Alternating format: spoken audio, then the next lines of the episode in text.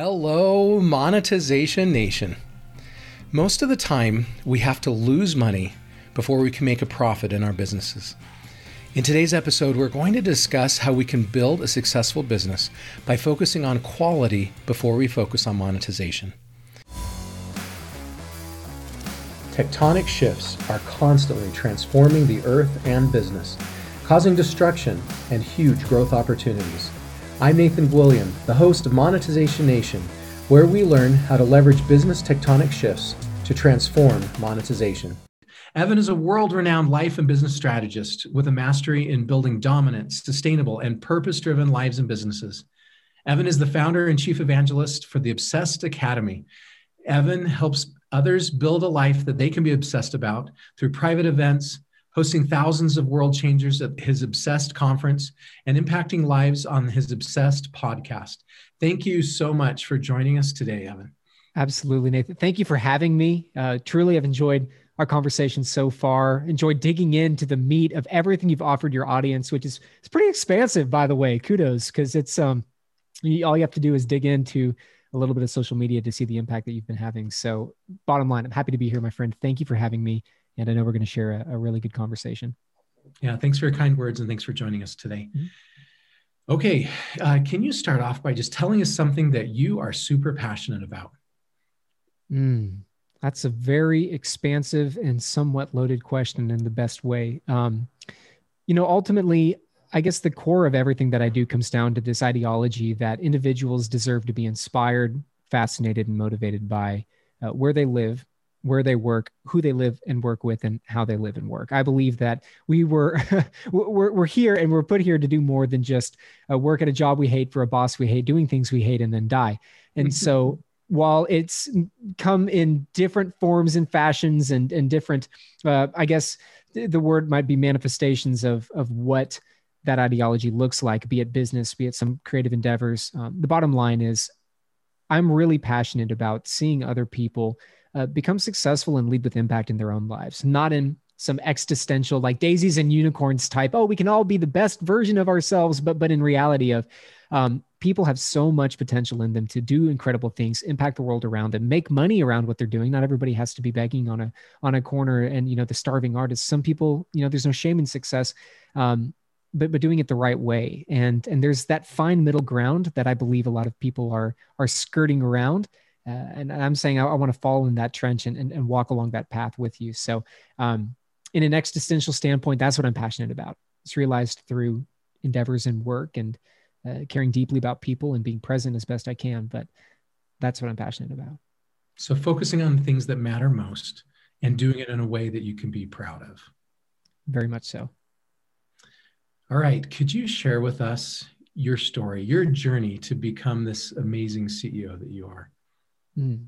Um, a lot of grace from God and a little bit of hard work, but uh, I, I come from a family of entrepreneurs, so people that have built, scaled businesses in the past. And so when I was young, growing up, the the mindset was not what type of job do I get in order to earn. It was what business do I start? What service do I provide in order to be a provider? And so in my young years, I had all these little hustles and and uh, just whether it was selling ice cream or you know candy on the playground, all the way to electronics in high school, and then I had a landscape business. And um, when I was in college, I, I jumped into real estate and uh, had an opportunity to build that into what became one uh, the top one percent or within that top one percent of professionals in the state of Texas, and made an exit, and, and now have endeavors in uh, enterprise level technology and biomedical engineering and, and real estate, of course, and consulting. And so, um, you know, we, we, we spend our time in a lot of really unique places, meeting all sorts of great people, but truly the, the, life that we have right now and, and, and how we're living today is really just the, the full realization of that entrepreneurial spirit that was instilled in me at a young age. And so uh, it's cool to be able to live it out, much like you're doing, right. With, with, with your content, um, you know, creating a, an environment that, that attracts great people. Um, but it began at a young age, Nathan. Honestly, it was it, it was pretty funny. You know how they say that the the future version of yourself is usually realized quite young. Um, for us, that that rang true. So uh, I guess I can thank my parents for that. yeah, That, that's really interesting that you grew up in an entrepreneurial household. How did that help you, other than helping you see the vision of your life goal was not to get a stable job from somebody? Your mm. your life goal was to build the venture, right? That would yeah. give you the yeah. stability. How else did it impact you having entrepreneurs for parents? Well, you know that's a, that's a good question too because realistically I remember watching. Um, so, f- for context, my mother was second in her class, Texas A&M University, English major, incredibly well educated.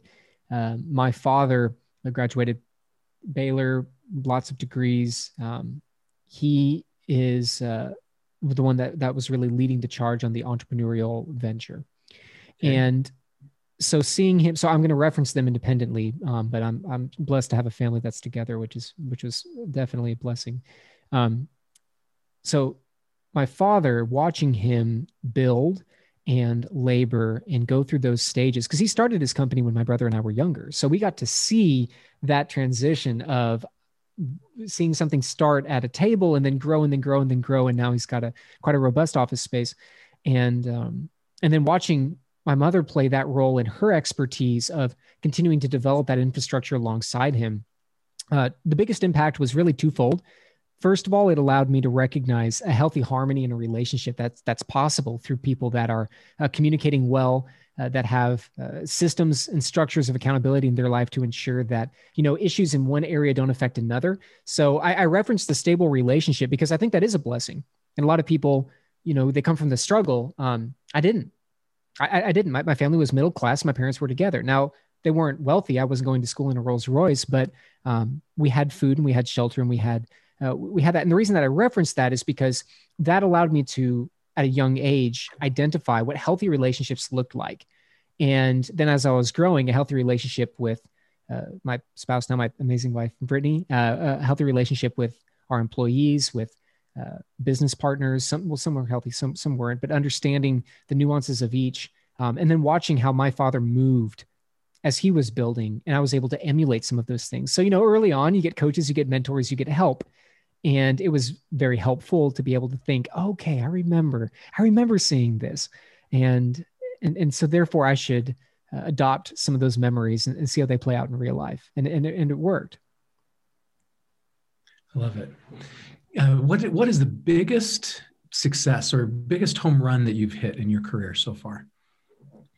Well, um, God willing, we're about to hit another one that that'll blow this last one out of the water. But um, uh, realistically, I think pro- my real estate company so far was probably one of the biggest. Um, that by the time when I had started, I had no beard and I was much younger and I was not taken seriously and I had no business. So why should I be taken seriously? Um, but scaling that into what became um, at the time, you know, multi eight figures in sales. And it, so real estate businesses evaluated through the sales in an, you know, annual year. And um, so to start from not being able to make an $800 a month apartment payment to, you know, turn into, you know, 30, 35, 40 million dollars worth of business was, was it was exciting. And by that time I was 25, 26. And so that was a really exciting uh, step to be able to make those maneuvers at a younger age, learn a lot before a whole lot of, of uh, uh, I guess, further, what's the word, risk, what, whatever it would be. I, I didn't have kids. I wasn't married. And so, or I, I was towards the tail end of it, but um, so I could could, yet. You're leveraged I could be, now. yeah, yeah, I could be dangerous. And so um, that was, that was a big win, but you know, in reality, I, am I'm, I'm glad that the conversation isn't completely centered around that because um, we, we all know people like this that get to be 70, 80, 90 years old. And they're always talking about that one thing they did when they were young. Yeah. And that was really cool. And I'm super excited about that. And it felt cool to get those accolades and those plaques. Um, I haven't been in real estate in years. And so now that we have an opportunity to build other opportunities and to get into other businesses and to see potential for other wins, um, that's really what I'm excited about. So yeah, that was fun and that was a big play, and, and there was an opportunity there to serve a lot of great families. But um, more than anything, that gave us the experience. I, I, say us. I'm, I'm, really talking about my wife and I because she she run things. Uh, she and I run things um, very tightly together. Um, gave us an opportunity to be well positioned for learning from our experiences, the good, the bad, and the ugly, and then turning that into an even more prosperous opportunity in the future. So that was exciting in the past, but more importantly, I'm I'm excited for what's ahead. Okay, what is your best monetization secret or strategy? Mm. okay. okay, so this is going to sound uh, way backwards. So if you're listening, please don't pause in the middle of the statement, or you're going to think I'm freaking crazy. Um, don't actually. That's literally it don't monetize. Um, don't focus on monetization. Don't focus on monetization because I'm not saying don't be profitable. I'm not saying don't focus on sales or money, but but I'm gonna I'm speaking specifically to those that are looking at building um, as much profit as possible in the early stages. Focus on quality first and monetization second. And after your product becomes the market standard, switch. So I'll give you an example here. Um, we'll we'll take what we do the Obsessed conference. Um, Obsessed conference is not a profitable event. I'm transparent about that. Grant Cardone can go make 15, 20, 30, 40, 80 million dollars on his conferences. That's cool. Um, we're going to be bit bigger than, than Cardone's event. Why? Uh, because I said, okay, what do I not like about other events? I don't like being pitched to from stage. I don't like motivation and not tactical. I don't like not being in the room with similar quality people.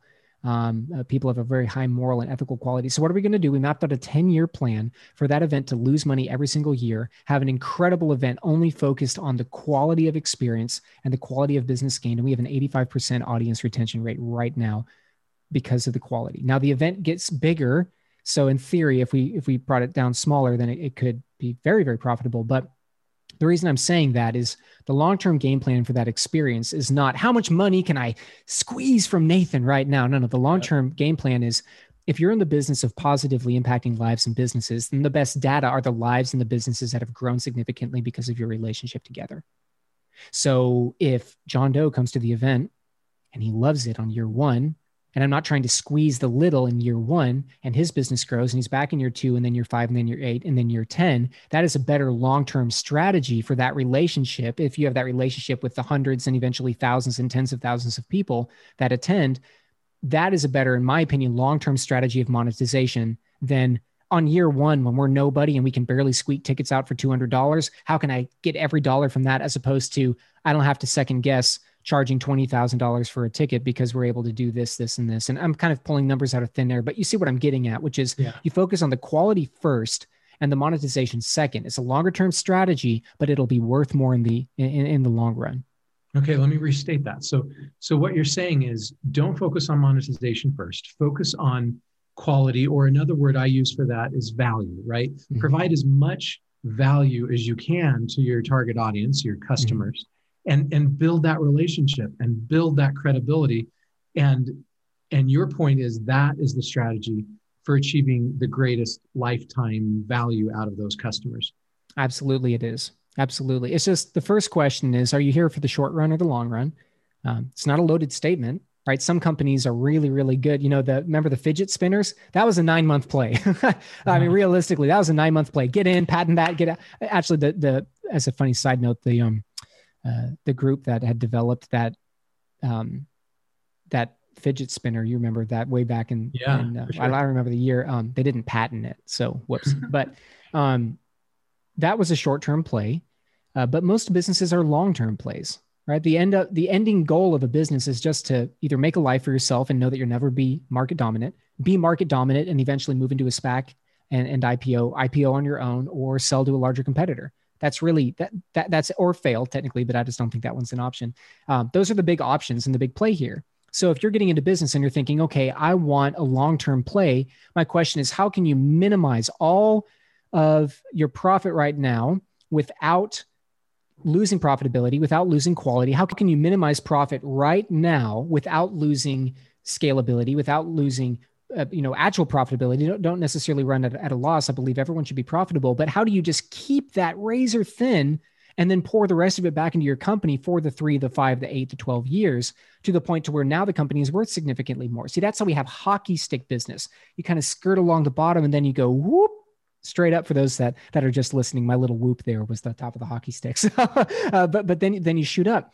Um, but most companies say okay i have this idea. I want to earn as much as possible right now when you have no validity, no history, and a small customer base. So what you're doing is you're playing in the small when in reality you're you're you're, you're negating your opportunity to play in the big leagues 8 to 10 years down the down the road potentially. And if you look at some of the biggest and fastest growing companies of our business careers, the Googles and the Amazons, they followed that model, right? Mm-hmm. Google did not focus on monetizing for, for years and they built reach. Amazon, the same thing. They operated for so long without making a profit and just reinvesting back in and trying to provide the highest quality, greatest value service they could. And as a result, those are both in positions where they, they have tremendous value. Well, every, most people are trying to be fancy, right? I mean, look, beginning of the show, we're having a conversation. We're, um, you know, digging into the meat of, of just everything in, in your green room. And um, most people are just trying to be fancy and they want these really ornate, you know, plaques and cars and things. Um, I, I don't, I don't want that. My, my mission is I want to live in presence with the people that I care about. I want to walk in love with others. And I want to build really incredible market dominant multi billion dollar companies. That's what I care about. Um, I don't care about people knowing that I am Evan name up in lights. I don't care about that, which sounds interesting because you think, oh, well, the you know conference and you, you do a lot of speaking and stages, whatnot. Those are distribution models achieving that mission, not because my name is up in lights. Um, the reason why that's important is because most people, when they start businesses, they start businesses because they have an idea that feeds their ego, not because they have this idea and they are willing to stand backstage. Now, this is not everyone, but this is a lot of people. When you are trying to be front and center, I'm successful and I have this business and I have this and this and this is me and me, me. What happens is you take so much time, energy, and resources away from the business to put the highlight on you so you can feel good that you never build good. What I'm saying is go behind the scenes, just take a step back. And for once, look around and say, if I can keep my head down and play quietly for five to eight years, if I'm okay walking into a room and not having people know who I am for five to eight to 10 years, that's how the name is going to be built during that time period. No one knew Arnold Schwarzenegger until he kept his head down and built literally himself and his body and his career. And now people can pronounce his crazy last name all over the world. And it's a similar methodology for for as you're listening, what what you're building. Not saying that you have an ego problem. Gosh, I don't know you um, mm-hmm. as a listener, but what I am saying is maybe look in the mirror and see: Am I doing this for me and overcompensating for an insecurity, or am I doing this because this is a mission, a, a, a, distribution method for achieving some type of greater mission? That, that's that's really the question we need to be asking ourselves. I love it. Thank you so much. Um, on the show, we we obviously talk about monetization a lot mm-hmm. And, the ways to achieve that. The, the primary vehicle we teach to help people achieve huge monetization growth is a concept called leveraging tectonic shifts. So mm-hmm. think about in the world of geology how you have 2 mm-hmm. tectonic plates, and when they move against each other, you can have massive destruction like mm-hmm. earthquakes or volcanic eruptions, or you can have massive growth like mountain formation. Mm-hmm. And the same thing happens in business, right? We're constantly being disrupted. We're constantly having to transform.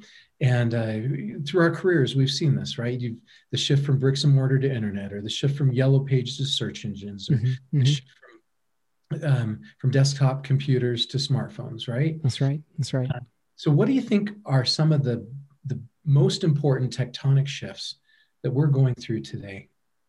Mm, that's a good question, and actually, it's a straightforward answer um, like everything for the last 20 you know 25 years uh, technology. But but more importantly i think the consumer is looking for um, more technology solutions from the brands that they're working with. And and i know that's high level but but i'll get granular here.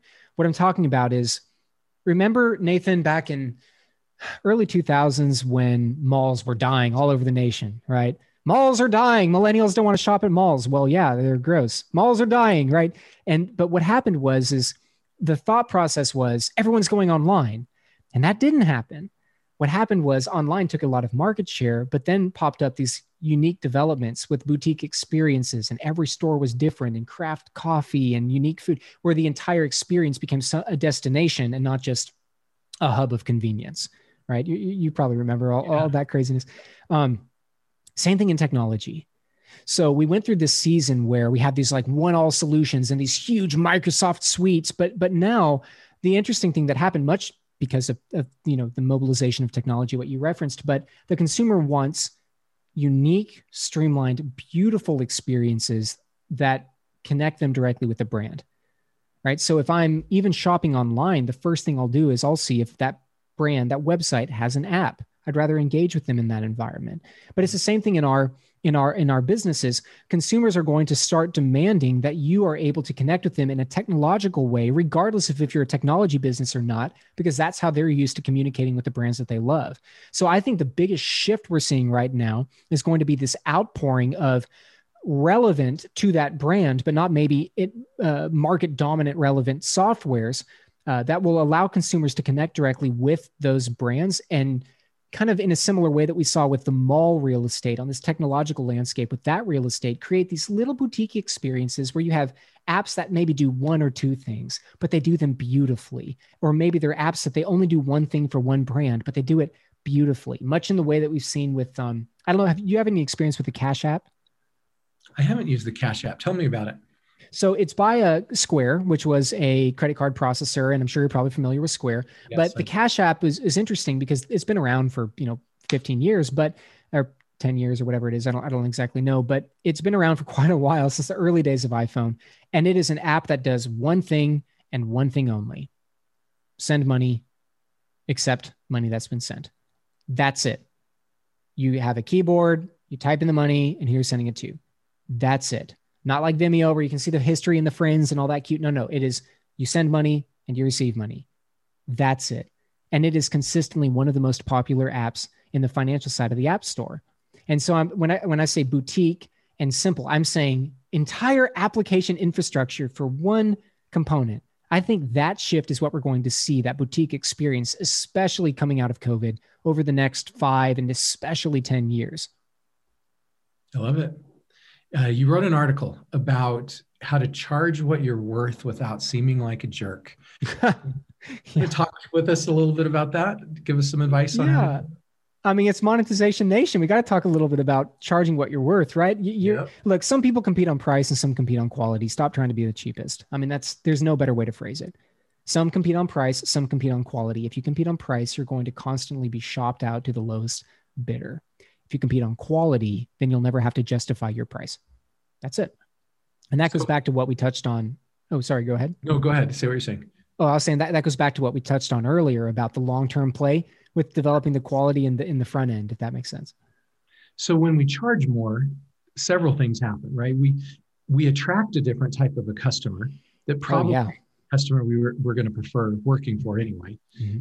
Um, we also, because we charge more, we're allowed to pro- provide a higher quality service. Absolutely. We afford to reinvest in better customer service and getting more team members and paying for higher quality team members so that we can provide better service to our customers.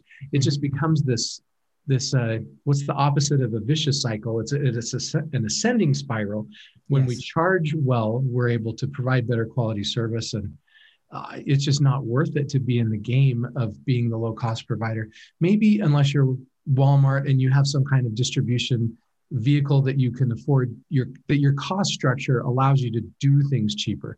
But if you don't have that it just it really does not make sense to well and and and that statement yes and, and you are correct. I wanted to affirm that but that statement some compete on quality some compete on price. My response was i'm not trying to be the cheapest but some companies are Amazon came out with their, you know, Happy Belly or Good Belly brand. I'm not sure if you've seen it, but it is their white labeled grocery brand. So your carrots and your lettuce and your meats and your breads. And just like every other store, you know, you walk into a grocery store and they have their own brand of bread or milk or whatever. Um, but the interesting thing is, is when I saw that, I thought that's kind of interesting. And I put it against more common brands that we're used to buying. You know, I want to look at the that brand versus uh, the Fairlife milk, and I want to look at this brand of water. And every single time it had undercut every single brand in the Amazon store when it was their own brand. They are trying to be the cheapest, and they're winning on that model uh, because they have the infrastructure to be able to take three cents off of this one to undercut the competition on a much, much, much, much, much, much, much, much, much larger scale. And well, frankly, Amazon is a distribution and logistics company, not a product company. So that helps too. Um, so that wasn't a loaded statement because if you think, well, I am trying to be the cheapest, good, sell to the masses, live with the classes, be the cheapest, but be the biggest and the cheapest, not the smallest and the cheapest. That's called going out of business. If you believe that quality is important, then charge what you're worth and then prove that you're worth what you've charged through the experience with the customer. If I tell you, hey, in, in order for us to do this thing, this contract is $20,000, or I want to do, you know, Christmas lights in your house and we're 10 times more expensive than other people, you have to prove why you're charging that, or the market's going to reject you. So it's not be full of it. It is if you are in fact worth that, then accept that as a charge. And if you want to do something different, then accept that too. But you have to look at both. You have to look at both analytics. Thank you so much, Evan, for sharing your stories and insights with us today. Here's some of my key takeaways from this episode. Number one, instead of making profit our number one priority in the beginning, we should focus on providing value to our target audience first. We want to focus on building credibility, relationships, and quality first before we focus on monetization. Number two, when we are determining the prices of our products and services, we should look at what our competitors are charging while also paying attention to the value our customers perceive our products or services to be worth. Number three, as we increase our value, consumers are willing to spend more on our products, even over a competitor with a cheaper price. Number four, when we prioritize quality and value over profit, monetization will probably come naturally. If you want to learn more about Evan or connect with him, you can find him on LinkedIn or visit his website at evanstewart.co. You can also listen to his Obsessed podcast for more insights from him. And you can find links to each of those sites in the blog for this episode at monetizationnation.com. Do you want to be a better digital monetizer? Then please follow these channels to receive free digital monetization content. Number one, you can subscribe to the free Monetization e magazine at monetizationnation.com. Number two, you can subscribe to the Monetization Nation podcast and YouTube channel. And number three, please follow Monetization Nation on Instagram and Twitter. How do you provide high value and great service to your customers? Please join our private Monetization Nation Facebook group and share your insights with other digital monetizers. Thanks for joining me for this episode. I wish you success in your efforts to provide high value and great quality to your customers. Do you want to become a better digital monetizer? To receive great monetization stories and secrets, please go to monetizationnation.com and join free. And if you liked today's episode, please subscribe to the show and share it.